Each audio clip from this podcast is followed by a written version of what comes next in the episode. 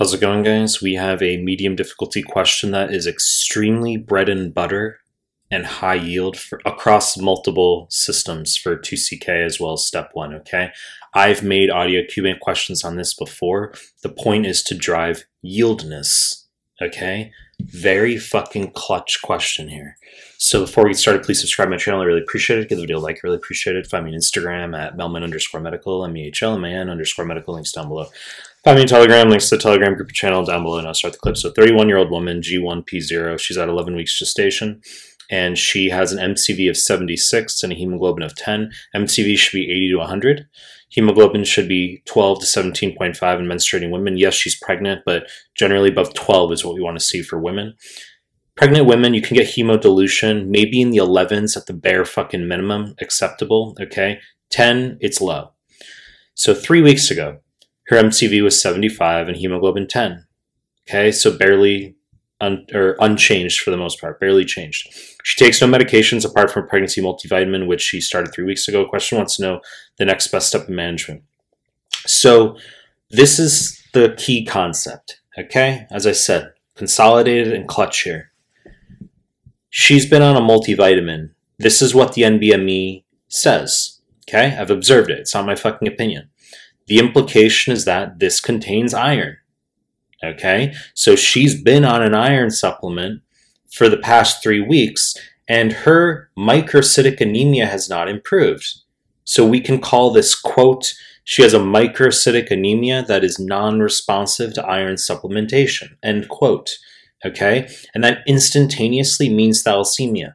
So there's two ways that thalassemia is going to show up on USMLE. The first is, as I just fucking said, and as this question demonstrates, you're going to have a microcytic anemia that is non-responsive to iron supplementation. The second is you are going to have a low MCV, low hemoglobin, so a microcytic anemia, and then you're going to check the serum iron and ferritin, and you're going to see that there's normal iron and ferritin. Okay? So, this is where it can get a little bit complicated. If this is a family medicine question, sometimes the next best step in management can simply be written as check serum iron and ferritin.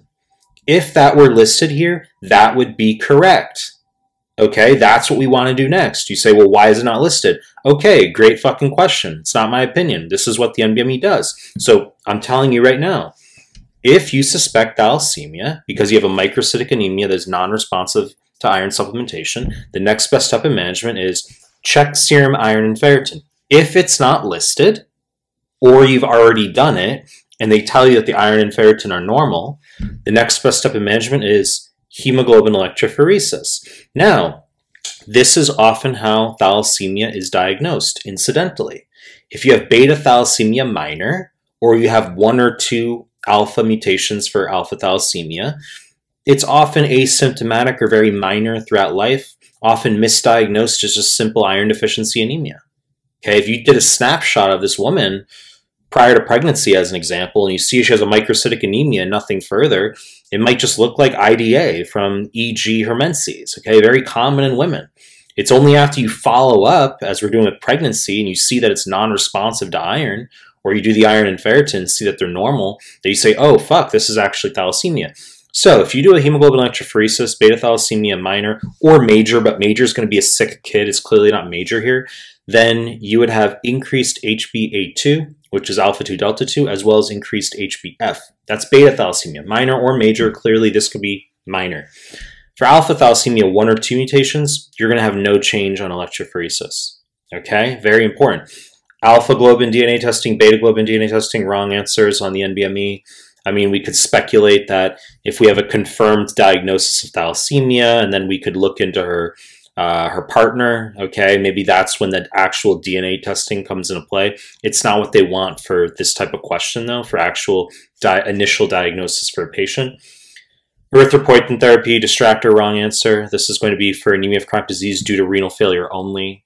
Okay, so you can have a norma or a microcytic anemia in the setting of anemia of chronic disease. Students often erroneously think it has to be normocytic. It's not fucking true. Plenty of 2CK questions will give you microcytic anemia for anemia of chronic disease. If the etiology of anemia of chronic disease is anything other than renal failure, e.g., rheumatoid arthritis, IBD, SLE, any autoimmune disease, hepatitis B or C, do not fucking give erythro- erythropoietin. Okay, you treat the underlying condition. Wrong fucking answer in this case. Parenteral iron therapy, wrong answer. This is IV iron. Okay, I did this on purpose. Well, two reasons. One, I've seen parenteral iron therapy written on questions. It's almost always wrong. I don't think I've ever seen this correct answer. The second is if I had written oral iron therapy, it would have made this question more equivocal because the pregnancy multivitamin is we have to uh, infer that it contains iron. As I said, this is what the NBME will write, and I didn't want to make it equivocal by writing oral iron. You'll be say, well, you haven't tried that yet. Okay, so your point of consolidation here. Thalassemia is going to show up one of two ways: either a microcytic anemia that is non-responsive to iron supplementation, or you're going to have a microcytic anemia and they tell you the iron and ferritin are normal. And you're going to do next best step, check serum iron and ferritin. If it's not listed, or you've already got the iron and ferritin, then you're going to go hemoglobin electrophoresis as your answer. You know the deal to make more content. If you like my stuff, subscribe my channel.